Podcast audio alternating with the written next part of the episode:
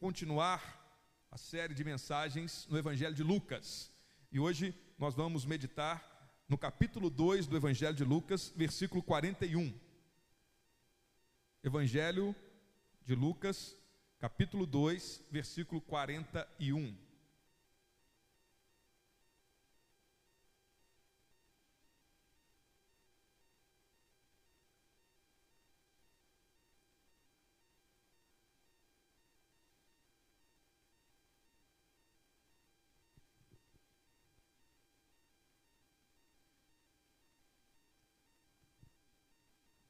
Evangelho segundo Lucas, capítulo 2, versículo 41. Deixa aberto sua Bíblia aí. Vou fazer uma pergunta. Você já perdeu alguma coisa? Quem já perdeu alguma coisa aí? Levanta a mão. É bom ou é ruim? É ruim. É sempre ruim, né? Quando a gente perde alguma coisa. E você já perdeu alguém? Alguém querido? Alguém próximo? Já teve esse desprazer? É uma sensação extremamente ruim. Né? Se sentir, é, é, ou a pessoa que se sente perdido, ou perceber que você perdeu, principalmente o filho ou alguém que você tem a responsabilidade de cuidar, meu Deus, onde que ele está? E às vezes eu estou trabalhando, sou policial militar, de vez em quando chega algumas demandas, ou alguém que pede, me ajuda aí, divulga. meu filho sumiu, minha filha desapareceu. Minha mãe às vezes me pede lá, né? Ajuda a procurar aí fulano de tal, porque pessoas, é muito ruim essa sensação e a gente começa a fazer de tudo para tentar encontrar, porque é precioso. Agora, essa situação que nós vamos ler aqui é um episódio na vida de Jesus em que os pais dele percebem que ele não está mais junto, ele ainda é com, ali na, na faixa de 12 anos, ainda sob os cuidados dos pais. E onde que está Jesus? Perdi, perdi meu filho. E agora? Tem que fazer de tudo para achar esse Jesus. Eles passaram por essa situação.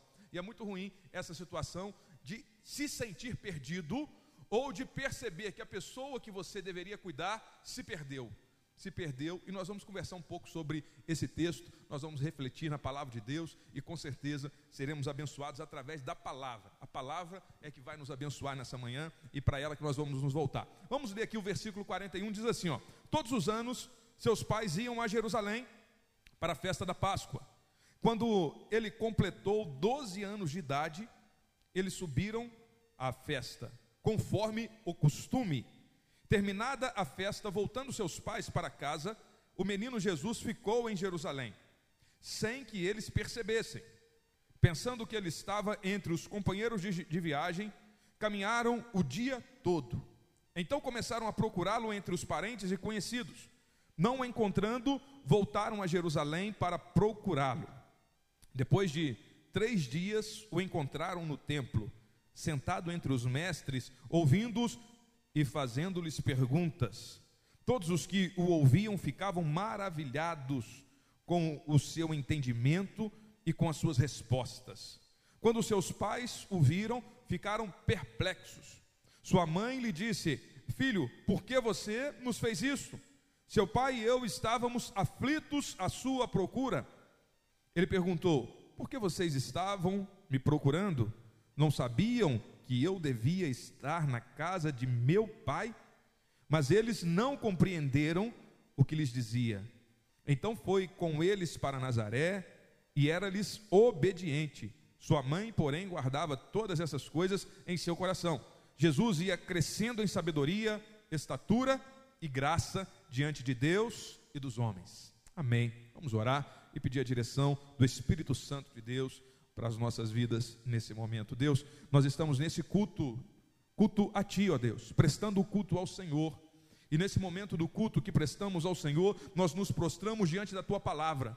O nosso coração se rende diante da Tua palavra, que é santa, poderosa, fiel, que nos salva, transforma, cura, nos edifica, nos fortalece, nos levanta. A Tua palavra é poderosa, Jesus Cristo. Que a tua graça nos envolva nesse momento, que o teu Espírito Santo nos conduza, venha iluminar a nossa mente, abrir o nosso entendimento, o nosso coração, para que seja uma terra fértil e a tua palavra venha de encontro à nossa necessidade. Esse teu filho, essa tua filha que está aqui, que a, a palavra de Deus vá de encontro àquilo que ele mais precisa nessa manhã e venha suprir na alma desse teu filho, dessa tua filha, essa necessidade de Deus, da presença de Jesus e que o Senhor venha nos encher nessa manhã, em nome de Jesus Cristo. Amém Graças a Deus, glória a Deus. Essa é a história de Jesus quando ele tem ali aproximadamente 12 anos. E a nossa meditação é sobre o menino Jesus, ele é Senhor. O menino Jesus, ele é o Senhor, Senhor e Rei, Todo-Poderoso. Então, esse é o tema e o direcionamento daquilo que nós vamos conversar, olhando para esse texto, e eu creio que o Espírito Santo de Deus há de aplicar à nossa vida, aos nossos corações, verdades que nos edificam. Pensando que esse menino, chamado Jesus, que de fato ele é, nasceu, foi um bebê, e quando nós olhamos para os relatos anteriores, as mensagens que foram pregadas aqui no capítulo 1 e os e versículos iniciais do capítulo 2, já foi pregado sobre o anúncio do nascimento de Jesus, a promessa daquilo que iria acontecer, o anúncio do, do nascimento de João Batista, aquele que viria, é, iria ser o precursor de Jesus, iria à frente, iria anunciar o Messias. Então vem sendo é, anunciado essas coisas no Evangelho de Lucas. E Lucas é um discípulo, ele andava com Paulo, aprendeu de Jesus e ele se dedicou a pesquisar, a buscar mais e mais conhecimento daquilo que tinha sido a vida de Jesus Cristo.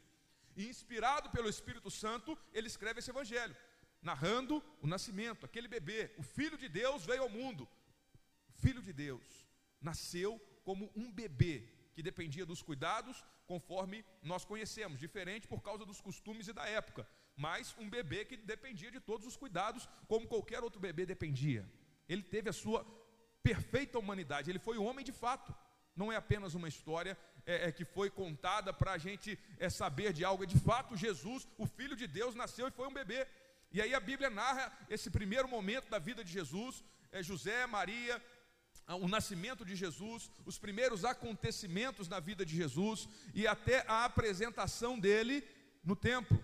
Eles vão a Jerusalém, Jesus Cristo é apresentado no templo, isso a gente vê nos versículos anteriores, e fala da, da, do manifestar da glória de Deus. O pastor Ângelo pregou há dois domingos essa mensagem, falando da glória de Deus na vida de Jesus Cristo e todos esses acontecimentos que marcaram ali a apresentação de Jesus no templo, tudo o que estava acontecendo. E no versículo 40, quando vai terminar essa fala da apresentação de Jesus, ele diz assim: ó, o menino crescia e se fortalecia, enchendo-se de sabedoria, e a graça de Deus estava sobre ele.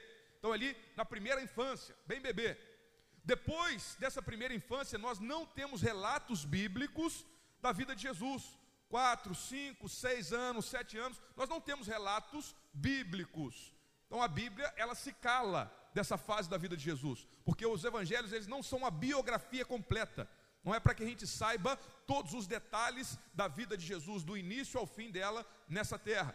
O Evangelho é para mostrar o poder de Deus manifesto na vida de Jesus Cristo, na missão que ele tinha de vir a esse mundo como homem, sofrer em nosso lugar, morrer na cruz e salvar-nos da condenação eterna. Essa é a finalidade do Evangelho os evangelhos. E eles contam uma parte da vida de Jesus, os ensinos de Jesus, aquilo que era ensinado através de Jesus Cristo, os feitos de Jesus e a obra de salvação na cruz do Calvário e a ressurreição ao terceiro dia. Os evangelhos trazem essa narrativa para nós.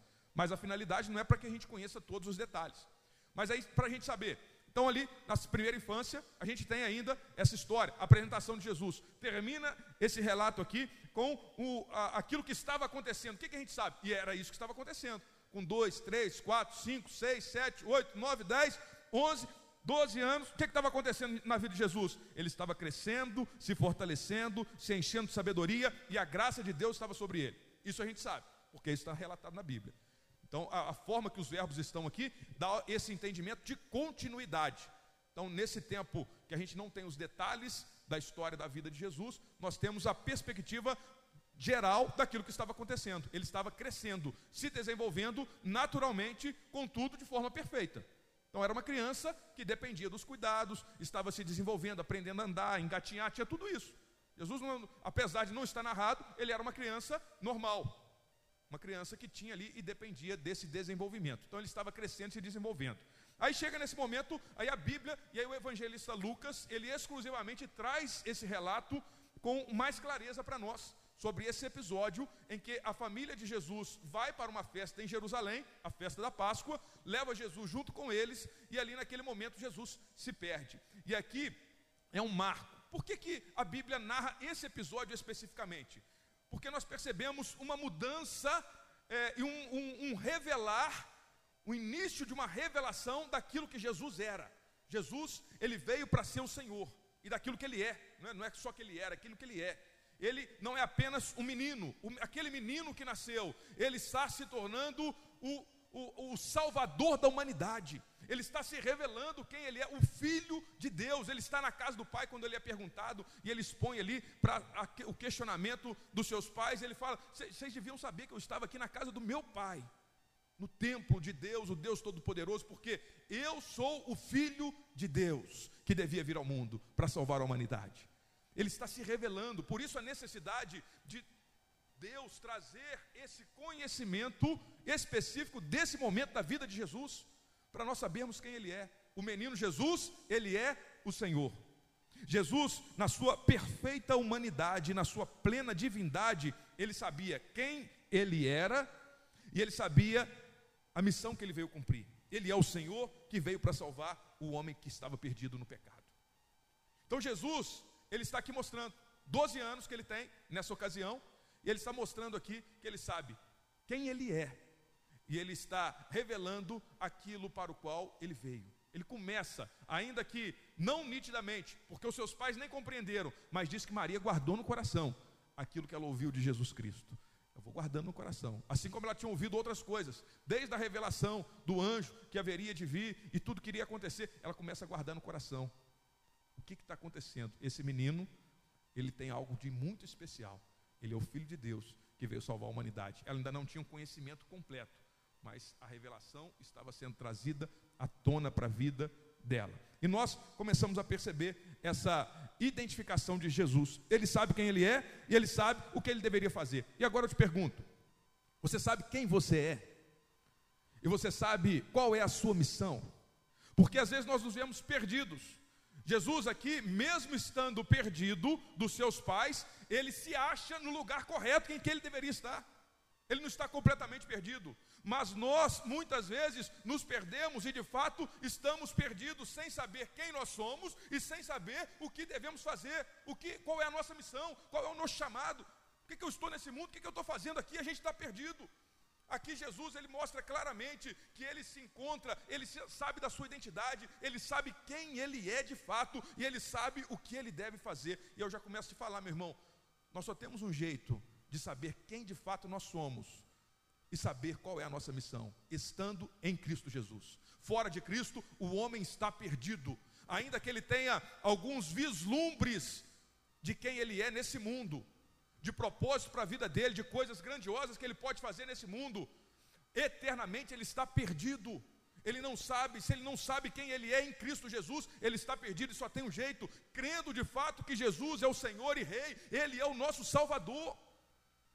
Ele é o nosso Salvador. Se nós não crermos nele, a nossa identidade está deturpada. Nós não vamos saber de fato quem nós somos, porque em Cristo Jesus nós somos nova criatura. O velho homem distorce a nossa natureza, o pecado rompe com a imagem e semelhança, ele deturpa ele não anula completamente a imagem de Deus, mas ele deturpa e a gente fica perdido sem saber quem nós somos. Somente Jesus Cristo pode restaurar a nossa identidade, o nosso valor, a nossa dignidade e nos encher com um propósito claro da missão que ele tem para nós. É a missão dele, de salvar a humanidade. Nós não somos o Salvador, mas nós fazemos parte daqueles que foram chamados para proclamar o Evangelho, para fazer discípulos de todas as nações, de cumprir o chamado e o propósito de Jesus para as nossas vidas. E aqui ele está se revelando e mostrando para nós um pouco daquilo que está acontecendo. Então nós precisamos pensar sobre quem nós somos e sobre o que nós somos chamados para fazer, e a nossa vida só começa a ter sentido quando estamos em Cristo Jesus. Agora vamos pensar um pouco sobre esse episódio especificamente. O que está acontecendo ali? Como eu disse, ah, já tinha passado 12 anos, Jesus está com 12 anos, e normalmente é, as crianças elas não eram obrigadas e não eram necessariamente levadas às festas que tinham em Jerusalém. Jerusalém, a cidade do Senhor, a cidade onde tinha ali o templo, a sede religiosa do judaísmo. Então as pessoas elas tinham a obrigação religiosa de ir e participar dessas festas. A Páscoa, a festa do tabernáculo, o Pentecostes, eram festas obrigatórias. As pessoas, principalmente quem morava na região circunvizinha de Jerusalém, até 35 quilômetros. Os que moravam um pouco mais distante, como é o caso de Jesus, eles moravam em Nazaré, estavam mais distante, eles não eram obrigados a estarem em todas as festas, mas em pelo menos uma das festas, eles tinham obrigação de estarem presentes. Essa era a perspectiva da religião judaica. Então nós temos a obrigação de participar de uma das festas. E qual que era a principal festa do calendário judaico? Quem sabe aí? Para me ajudar. A Páscoa, justamente, é essa festa que eles vão. A Páscoa é a principal festa, porque é a festa que iriam lembrar da libertação. A Páscoa fala de passagem. Então Jesus ele está nessa festa da Páscoa. E ali com 12 anos, o texto nos leva ao entendimento de que é a primeira vez que Jesus está indo, é sendo levado por seus pais para participar daquela festa. Só que o que, que esse texto nos indica? Que os seus pais participavam da festa todos os anos. Diz o texto assim no versículo 41: Todos os anos seus pais iam a Jerusalém para a festa da Páscoa. Qual que é essa informação? Os pais de Jesus, José e Maria, todos os anos eles iam à festa da Páscoa, eles cumpriam aquilo que era esperado deles como é, judeus.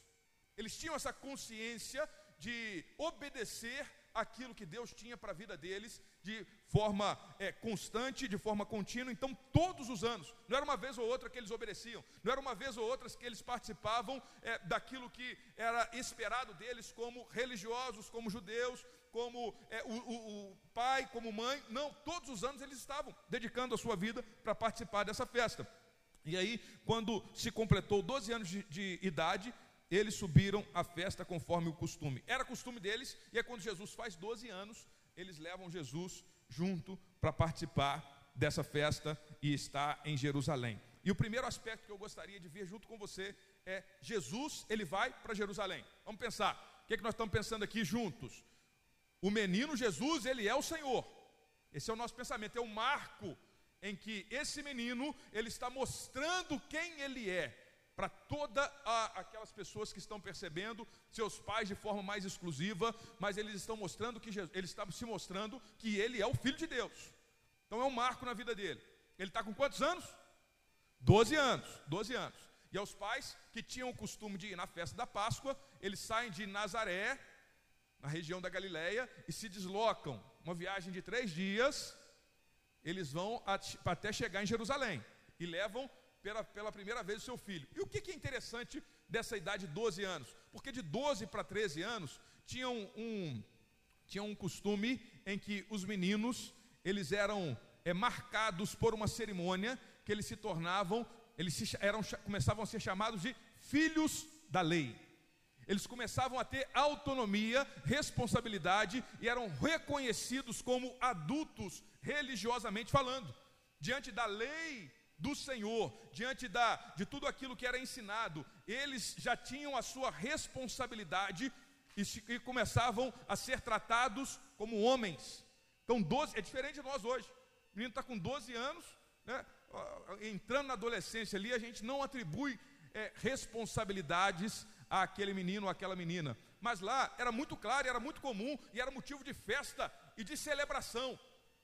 Tem até um nome judeu, eu não vou lembrar aqui, o nome hebraico, eu não vou lembrar para você, mas tinha um nome, era um marco lá, que a festa, tinha a festa da Páscoa, eles se juntavam e era o dia em que esses meninos que completavam de 12 a 13 anos, eles eram ali chamados à frente, tinha festa, música, e era uma festa para a família, era uma festa, é porque os filhos estavam se tornando homens diante da lei do Senhor diante da palavra de Deus, religiosamente falando, eles eram reconhecidos como homens. Então Jesus, ele já não é mais esse marco, por isso que eu estou falando desse marco, essa mudança na percepção de quem é Jesus. O menino, ele agora é Senhor. E as pessoas começam a reconhecer ele. Então, ele passa por essa transição na vida dele. Ele está com 12 anos, é levado para essa celebração, é levado para essa festa, e culturalmente eles tinham essa tradição de reconhecer, e os meninos começavam a ser chamados de filhos da lei porque agora eles não têm mais é, a, a, que ficar totalmente debaixo da autoridade religiosa dos pais. Eles, ainda que tenham que obedecer e subordinar os pais, eles agora começam a assumir uma responsabilidade diante da lei do Senhor. Então, essa é a transição na vida de Jesus Cristo. Isso começa a ficar claro para nós aqui. E Jesus, ele então, ele vai para Jerusalém. E o que é que nós aprendemos com a saída de Jesus para Jerusalém? Algumas coisas que aplicam à nossa vida. E esse texto estava na sequência, não foi planejado, mas nós vemos aqui a responsabilidade dos pais. José, o pai de Jesus, ele estava ali constantemente. Ele estava todos os anos indo, ele estava é, se responsabilizando por transmitir os ensinos da palavra de Deus ao teu filho. Como eu disse, Jesus, ele era um menino, ele crescia, diz a Bíblia que ele crescia. Ele não nasceu é, é, sabendo todas as coisas humanamente falando. Ele se desenvolveu, ele crescia em sabedoria. Quem cresce sabedoria é porque está se desenvolvendo, está conhecendo coisas novas. Então, o pai e a mãe tinham responsabilidades. E hoje, dia dos pais, cabe a nós é, pensarmos sobre o chamado de Deus e o privilégio que é sermos pais. Diz a Bíblia que os filhos são herança do Senhor, é bênção do Senhor para nós, mas nós precisamos cuidar dessa herança com zelo e pensar como nós temos cuidado, o privilégio e a responsabilidade de transmitir aos nossos filhos e de ensiná-los no caminho do Senhor. Aqui nós vemos claramente José e Maria criando seu filho, conduzindo-os no caminho do Senhor. O que, que eles estão fazendo? Levando para Jerusalém, o lugar que fala de lugar de adoração, levando para a celebração da Páscoa, levando para participar daquilo que o Senhor havia lhes ensinado. Então, eles são zelosos para com a responsabilidade que lhes foi confiada. É lógico que é, um, é algo extremamente diferente. José e Maria, pais de Jesus, é, os chamados deles com Jesus, mas os princípios da paternidade, eles se aplicam a nós. Porque Jesus não era filho é, é legítimo, né, de, não era filho nascido, gerado de José, mas ele assumiu a sua paternidade. Os nossos filhos, eles são de Deus, são dádivas de Deus para nós. Eles não são é, é, bens conquistados por nós em última instância, ele é bênção, são bênção de Deus para as nossas vidas, e nós somos mordomos e devemos exercer o cuidado com zelo para com os nossos filhos, e principalmente pais que nós somos a responsabilidade de conduzir os nossos filhos no caminho do Senhor. Ensina a criança no caminho em que ela deve andar, e ainda quando for velha, ela não se desviará dele. É no caminho, é junto. José não falou assim: Ó oh, Maria, vai lá. Esse menino nem meu filho é, leva esse Jesus lá. Não, José e Maria estavam juntos. Estavam lá, e quando chegou o momento, vamos lá, menino, chegou a hora. Vamos junto com a gente, você vai estar junto com a gente lá nesse momento, nessa festa, nessa celebração. Vamos transmitir, vamos estar juntos, vamos caminhar. Jesus, ele vai a Jerusalém, isso nos ensina que Jesus é o Senhor, Jesus é o Senhor para todo sempre. Então, a saída de Jesus para Jerusalém, ela é, é, exemplifica para nós essa grande mudança que está acontecendo nesse contexto. Versículo 42 diz assim: ó, Quando ele completou 12 anos de idade, eles subiram à festa conforme o costume. Terminada a festa, voltando seus pais para casa, o menino Jesus ficou em Jerusalém sem que eles percebessem. Pensando que ele estava entre os companheiros de viagem, caminharam o dia todo e então começaram a procurá-lo entre os parentes conhecidos. O que está acontecendo? Como eu expliquei aqui, Jesus, ele tem esse marco, eles vão para a festa e ali a família, e não ia uma pessoa sozinha, ou, ou uma família, né? O pai, a mãe, os filhos. E a comunidade, iam várias pessoas, iam juntas para viajar. E a viagem durava três dias, essa viagem de Nazaré para Jerusalém. E depois de Jerusalém, retornando para Nazaré, que era a cidade onde Jesus estava sendo criado. E ali, o que, que acontece? A família vai, junto com as outras pessoas, os outros parentes, amigos, e vão festejando, caminham três dias, participam da festa. A festa durava lá uma semana e eles estão retornando. Quando eles retornam, eles caminham um dia. Diz ali que eles tiveram um dia de caminhada e não perceberam. É displicência? Não necessariamente. Vamos lembrar de algumas coisas que estavam acontecendo e o contexto ali daquela festa, daquela cerimônia, é, da idade de Jesus, como eu disse, Jesus estava sendo marcado por uma transição de infância para idade adulta. Então isso é um marco. A responsabilidade, ele já tem uma certa liberdade, uma certa autonomia, não é total. Ele, portanto, que a gente vê no final do texto, ele voltando junto com seus pais e se submetendo à obediência aos pais. Não é total, mas ele é marcado por uma transição de infância para a idade adulta. Não tinha essas, esses meio termos, né? a pré-adolescência, adolescência. Não, era é criança ou é homem? O menino, né? Você, até aqui você é criança. A partir de agora você é homem e tem que ser tratado como homem. E começa a ser tratado como homem e atribuído a ele responsabilidades e liberdades de homem. E como que as pessoas iam? Não é, como eu disse, não era uma família. O pai, mãe e os dois filhos. Às vezes a gente perde, perde filho dessa forma, né? Tá, eu, eu, eu, eu minha, minha, esposa, os filhos, às vezes você está caminhando, poxa vida, cadê? A gente tem que procurar, na maioria das vezes a gente consegue achar rápido. Mas ali não era esse contexto. Eram várias pessoas caminhando E o que, que acontecia? As mulheres e as crianças iam à frente, os homens iam à retaguarda, iam na parte de trás de todo aquele grupo que estava se deslocando, juntos, retornando para Nazaré. E nessa caminhada, ali está é, o pai de Jesus junto com os homens, a mãe de Jesus junto com as mulheres à frente, e Jesus com essa certa liberdade que ele já começa a ter por estar se tornando um homem e começar a ser reconhecido como homem. E passa um dia de caminhada, eles começam a procurar. José lá de trás deve gritar: É o Maria, Jesus está aí contigo? Não, não está. Está aí para trás, está com os outros parentes, está contigo, está com, ah, tá com, com aquele lá, está com o primo. Não, não está, não está. E procura e procura no meio deles e não encontra. Já tinham caminhado um dia. Aí quando eles percebem que Jesus não estava junto com eles, eles param e falam assim: Nós vamos ter que retornar para Jerusalém. Um dia tinha, tinha se passado que eles já tinham caminhado. Aí eles voltam, quanto tempo de caminhada? Mais um dia. Então, mais um dia de caminhada. Chegam a Jerusalém e ali, no terceiro dia, eles conseguem encontrar Jesus. E aonde eles encontram Jesus? Onde que eles encontram? No templo. Jesus está no templo. E aí fala para nós uma outra perspectiva. A primeira que eu vi com você é Jesus indo para Jerusalém, marco de uma mudança na vida de Jesus, uma mudança de maturidade e de revelação. Ele se revela e ele vai marcar para nós, ele vai mostrar para nós que ele é o Senhor. Então isso está mudando. Ele sempre foi o Senhor e Rei, Deus eterno, Criador de todas as coisas, ele é o Filho de Deus. Mas humanamente falando, ele tem essas transições na vida dele, de maturidade. Então, essa ida de, de Jesus para Jerusalém pensando é, é, em ele saber quem ele é, isso está marcando uma mudança na vida dele. Mudança. E aí nós aprendemos algumas coisas sobre as nossas responsabilidades, a responsabilidade dos pais de criar, de educar as crianças, de conduzir os filhos no caminho do Senhor. Agora nós olhamos para essa parte do, da, da história da vida de Jesus e pensamos no seguinte: Jesus agora ele permanece no templo. A permanência de Jesus no templo traz alguns ensinos para mim e para você, meu irmão. Jesus, ele não volta imediatamente com seus pais para Nazaré. Os seus pais e todas as pessoas que estavam juntos ali, que pertenciam à região de Nazaré, eles retornam, eles começam a retornar e Jesus permaneceu em Jerusalém e especificamente no templo. E quando os seus pais retornam, onde eles o, eles o encontram? No templo. Versículo 45 diz assim: não o encontrando, voltaram para Jerusalém para procurá-lo. Depois de três dias, o encontraram no templo, sentado entre os mestres, ouvindo-os e fazendo-lhes perguntas. Todos os que ouviam ficavam maravilhados com o seu entendimento e com as suas respostas. Quando seus pais o viram, ficaram perplexos. Sua mãe lhe disse: Filho, por que você fez isso? Seu pai e eu estávamos aflitos à sua procura. Ele perguntou: Por que vocês estavam me procurando? Não sabiam que eu devia estar na casa de meu pai? Mas eles não compreenderam o que lhes dizia.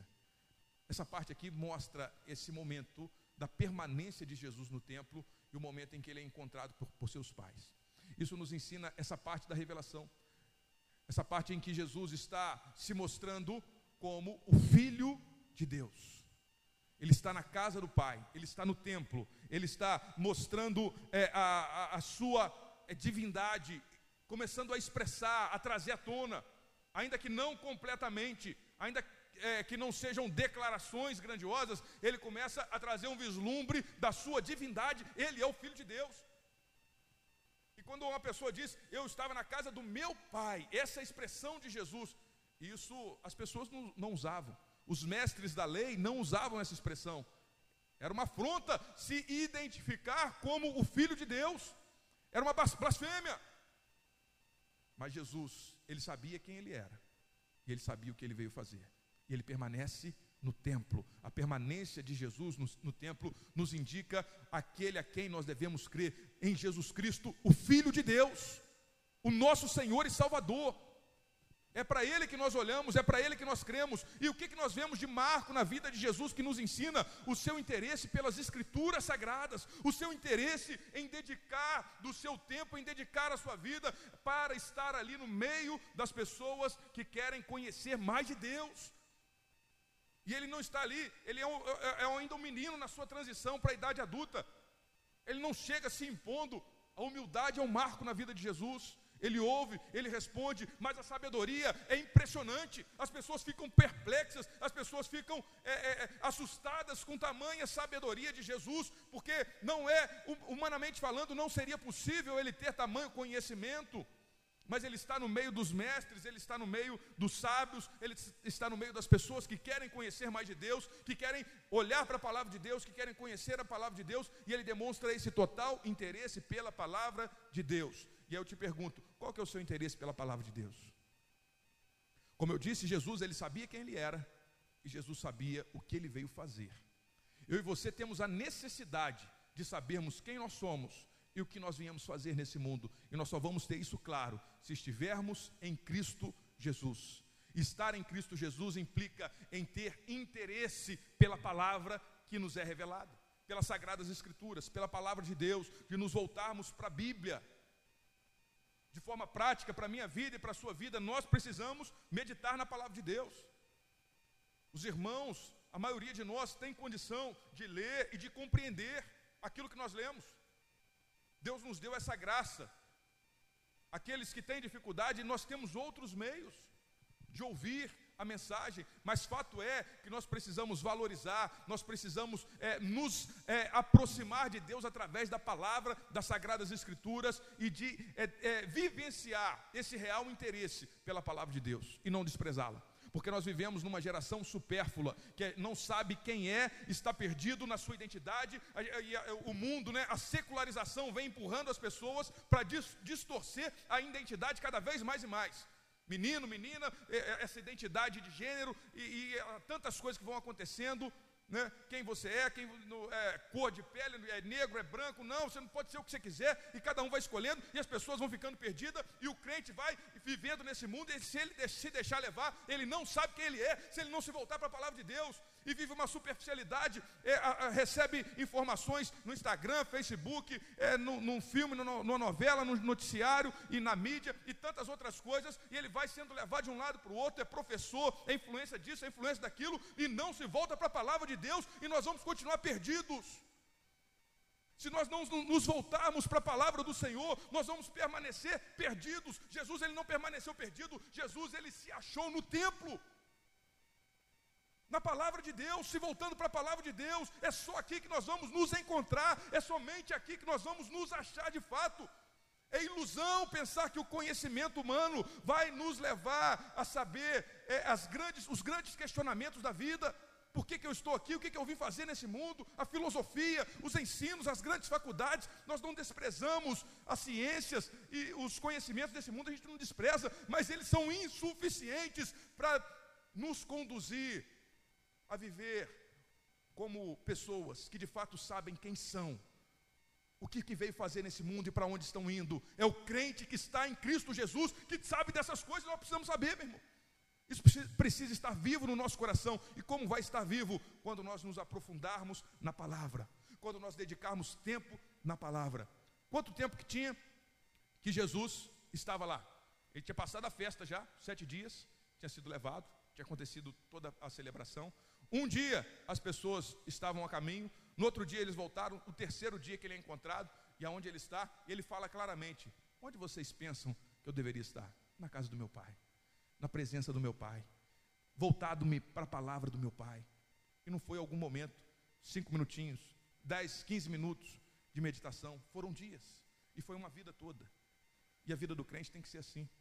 A gente não tem que estabelecer regras de alguns momentos que a gente tem que cumprir, tem que é, orar tantos minutos é, ou, ou, ou tantas horas, eu tenho que ler a Bíblia tantos minutos ou tantas horas na semana. Não é isso. É uma dedicação total em que a palavra de Deus vai nos enchendo e não, não é aquele peso de obrigação para cumprir algumas regras, mas é um desejo, uma sede intensa da presença de Deus que a gente não fica computando hora, a gente não fica computando tempo, a gente quer e deseja estar na presença do nosso Senhor, porque é somente nele que nós encontramos paz, alegria e satisfação para a nossa vida, é somente nele que nós encontramos a nossa verdadeira identidade, o verdadeiro sentido da vida está em Jesus Cristo, o Filho de Deus. E ele vai mostrando isso aqui para nós. Jesus, ele permanece no templo. Onde que nós temos ido? Onde que nós temos permanecido? Jesus ele foi para Jerusalém, para a casa de Deus, marcou uma mudança, uma transformação. na vida dele. Jesus ele permaneceu no templo, dedicando-se à, à palavra de Deus e ali manifestando a sua divindade, a sua identidade como filho de Deus. Onde que nós temos permanecido? Será que os lugares que nós temos permanecido, tanto fisicamente, lugares que nós vamos, as coisas que nós acessamos, as informações que nós recebemos, onde que nós temos a nossa mente tem permanecido? Não falo só de fisicamente. Às vezes você é uma pessoa que não vai frequentar é, é, é, bares para se embriagar, é, lugares promíscuos que a sociedade condena, mas talvez a sua mente está indo para lugares que não tem nada a ver com a identidade do Filho de Deus. A sua mente está te levando para lugares que não vão fortalecer a sua identidade de quem você é diante do Senhor, Filho de Deus em Cristo Jesus. Onde que nós temos permanecido? Jesus nos chama a permanecermos na palavra dele, a levar nossa mente, o nosso pensamento, é, do início ao fim do dia, vai levantar, dormir no meio do dia, em todo momento. Não são obrigações. Ah, na hora que eu levantar, na hora do almoço e na hora que eu deitar, que eu tenho. Não, a gente faz isso, isso é saudável, nossas, essas nossas orações, os momentos de orações, mas isso não pode ser tratado como um ritual frio e vazio. É um desejo da presença de Deus que precisa nos conduzir a entregar a nossa vida e buscar o Senhor de todo o coração. Buscar o Senhor de todo o coração, meu irmão. Jesus, ele permanece no templo. E nós vemos aqui esse interesse pelas Escrituras, e no finalzinho dos versículos, é, o final desse capítulo, né, versículos 51 e 52, nós vemos Jesus retornando para Jerusalém. Diz assim: ó, então foi eles, com, foi eles, né, com, para Nazaré, e é, então foi eles para Nazaré, e era-lhes obediente. Sua mãe, porém, guardava todas essas coisas em seu coração. Jesus ia crescendo em sabedoria estatura e graça diante de Deus e dos homens. Jesus ele retorna para Jerusalém e permanece junto com seus pais em submissão, em obediência, e a palavra de Deus mais uma vez é, transmite aquilo que estava acontecendo na vida de Jesus, e aí depois vai dar um salto. A gente já não, não vê mais narrativas da, desse período da vida de Jesus, de 13, 14, 15, 16 anos, aí vão passar aproximadamente 18 anos para que o ministério público de Jesus se inicie e a palavra de Deus comece a nos relatar novamente fatos da vida de Jesus. Mas esse então é o marco da vida de Jesus que acontece aqui. E a gente fica com essas palavras do que, que estava acontecendo na vida de Jesus. Se a permanência de Jesus no, no templo nos indica ah, quem ele é, o Filho de Deus e a sua perfeita divindade, a sua plena divindade, esse retornar para Jerusalém e continuar se desenvolvendo e crescendo, revela para nós a sua perfeita humanidade. Jesus é 100% homem e 100% Deus. Uma coisa não se separa da outra. Nós precisamos crer no Jesus que é revelado nas Escrituras Sagradas. E esse Jesus é Deus e esse Jesus é homem, perfeitamente humano. E é nessa humanidade que ele se identifica comigo e com você para nos salvar. E ele ia crescendo, se desenvolvendo em graça, em sabedoria, em estatura, diante de Deus e diante dos homens. Jesus crescia fisicamente, então era um crescimento normal, natural, o corpo dele estava crescendo, se desenvolvendo. Jesus crescia intelectualmente, em sabedoria. Jesus crescia em graça diante de Deus, espiritualmente. Tudo que Jesus estava fazendo estava contribuindo para o desenvolvimento humano dele de forma perfeita, porque isso daqui revela para nós a perfeita humanidade de Jesus. Jesus está retornando para Nazaré. O retorno de Jesus para Nazaré nos indica e nos faz crer que esse Jesus que é Deus, que é o Filho de Deus, ele também é homem e perfeitamente homem e se identifica comigo, com você, nas nossas dores, nas nossas angústias, nas nossas tentações. Ele foi tentado em todas as coisas, contudo não pecou. Ele sofreu os piores sofrimentos dessa vida, contudo não é, murmurou.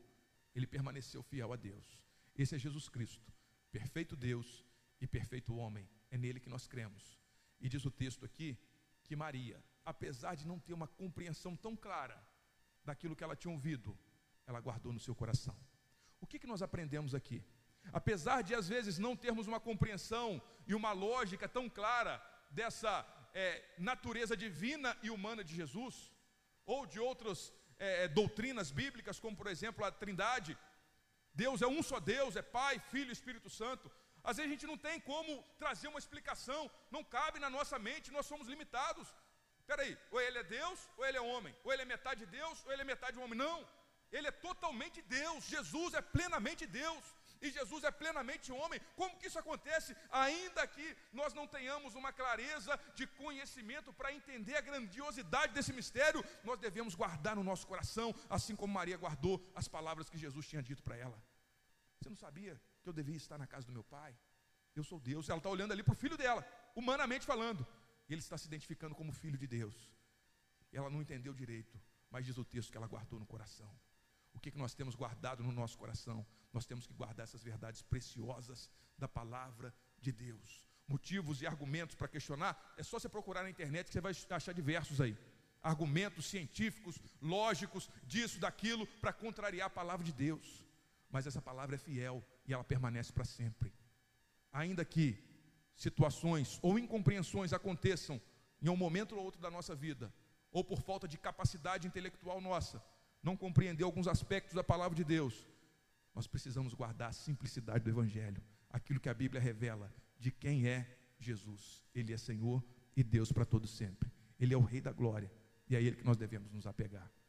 Quem é Jesus? O Filho de Deus. Esse menino, Jesus, ele é o Senhor. O Senhor, que é Deus e que é homem.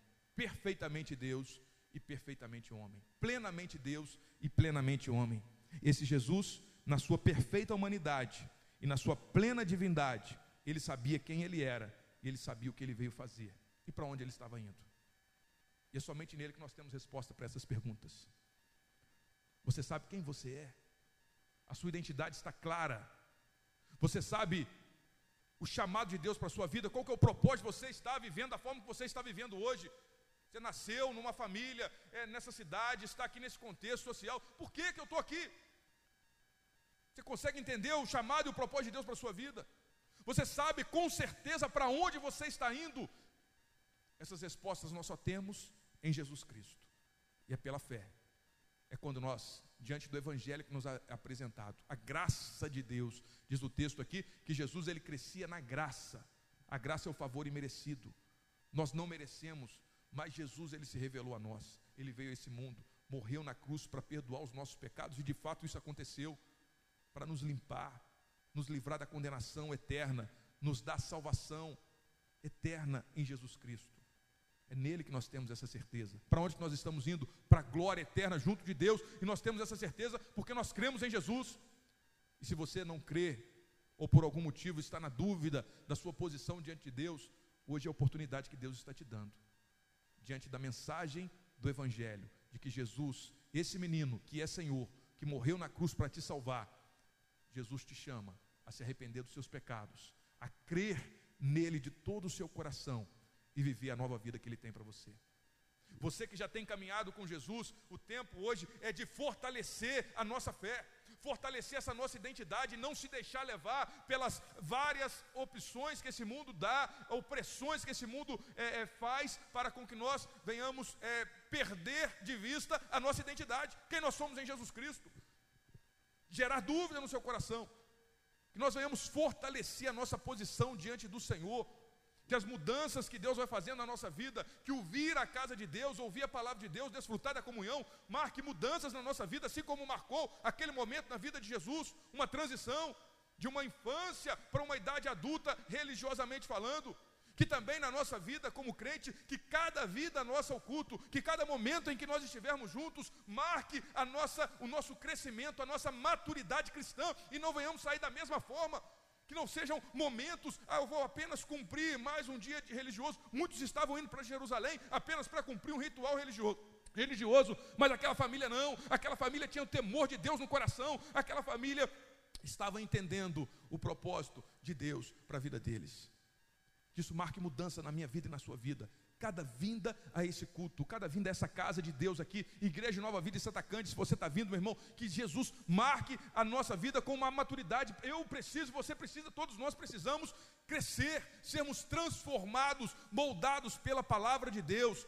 E cada ministração, seja quem for que estiver pregando, apesar das nossas limitações, a palavra de Deus ela é poderosa apesar de que, das limitações do pregador, o texto da palavra de Deus ele é vivo, ele é eficaz e ele nos transforma e ele nos conduz é, é, a mudanças grandiosas na nossa vida, para que possamos estar perto de Deus. Não feche seu coração para aquilo que Deus pode fazer na sua vida. Num culto que parece tão normal, que às vezes você já se acostumou a participar, Deus pode fazer grandes transformações na sua vida, libertar, transformar, salvar, curar, porque a palavra de Deus é poderosa. Creia nela de todo o seu coração. Dedique a sua vida a ela, assim como Jesus permaneceu na palavra, permaneça na palavra.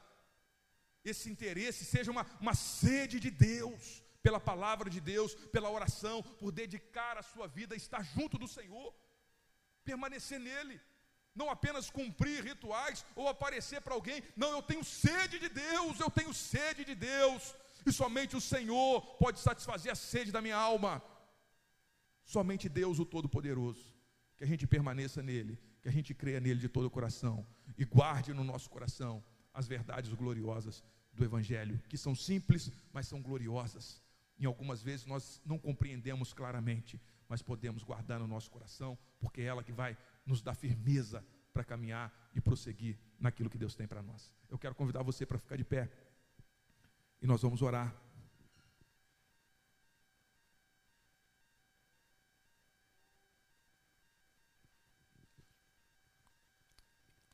Ó Senhor, estamos diante da tua palavra que mais uma vez foi pregada aqui para nós, apesar das minhas limitações como pregador nessa manhã, a tua palavra é poderosa. Nós lemos o texto inspirado, que a autoridade de Deus para a nossa vida, eu creio, é somente por isso que eu estou aqui e, e junto com meu irmão, crendo que a tua palavra é poderosa e o Espírito Santo de Deus está aqui neste lugar. E o Senhor é que injeta vida, é o Senhor quem aplica aos nossos corações, é o Senhor quem nos transforma, é o Senhor quem nos muda, o Senhor é quem sabe é, o que esse teu filho precisa.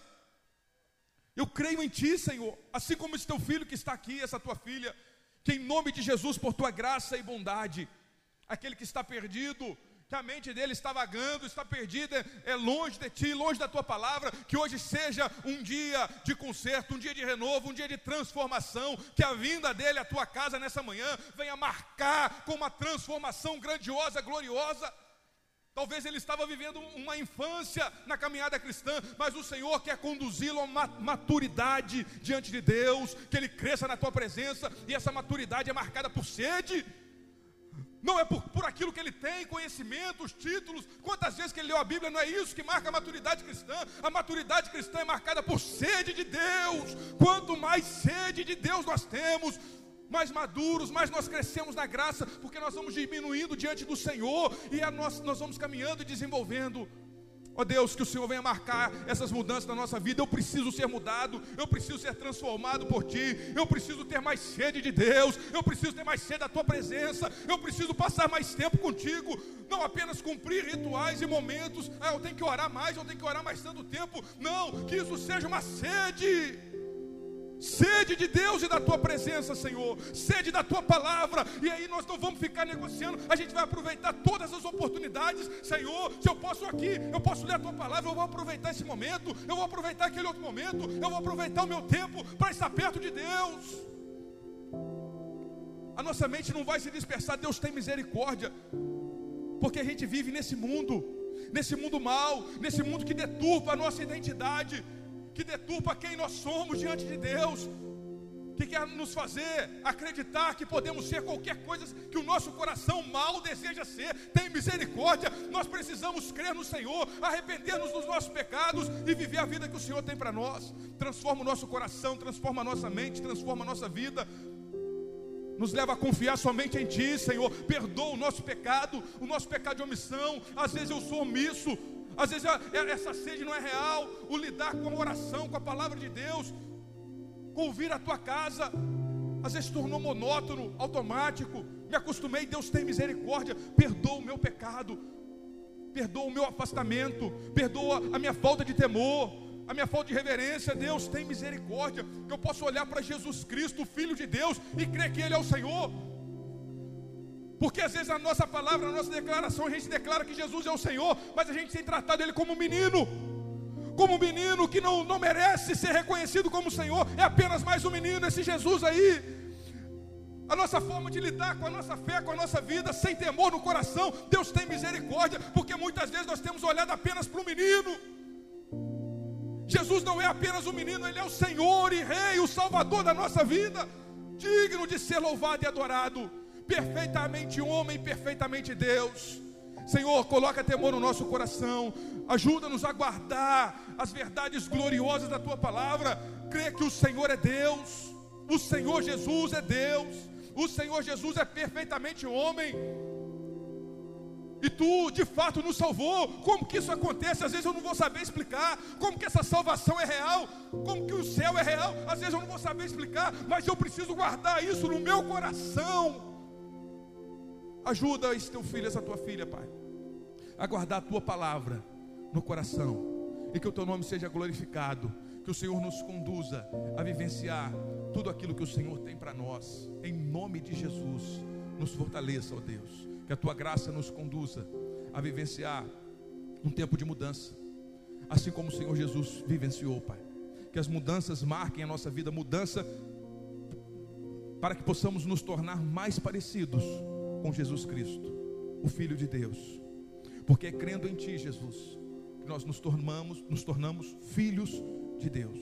A todos quantos creram em Jesus, Deus deu-lhes o poder de serem feitos filhos de Deus.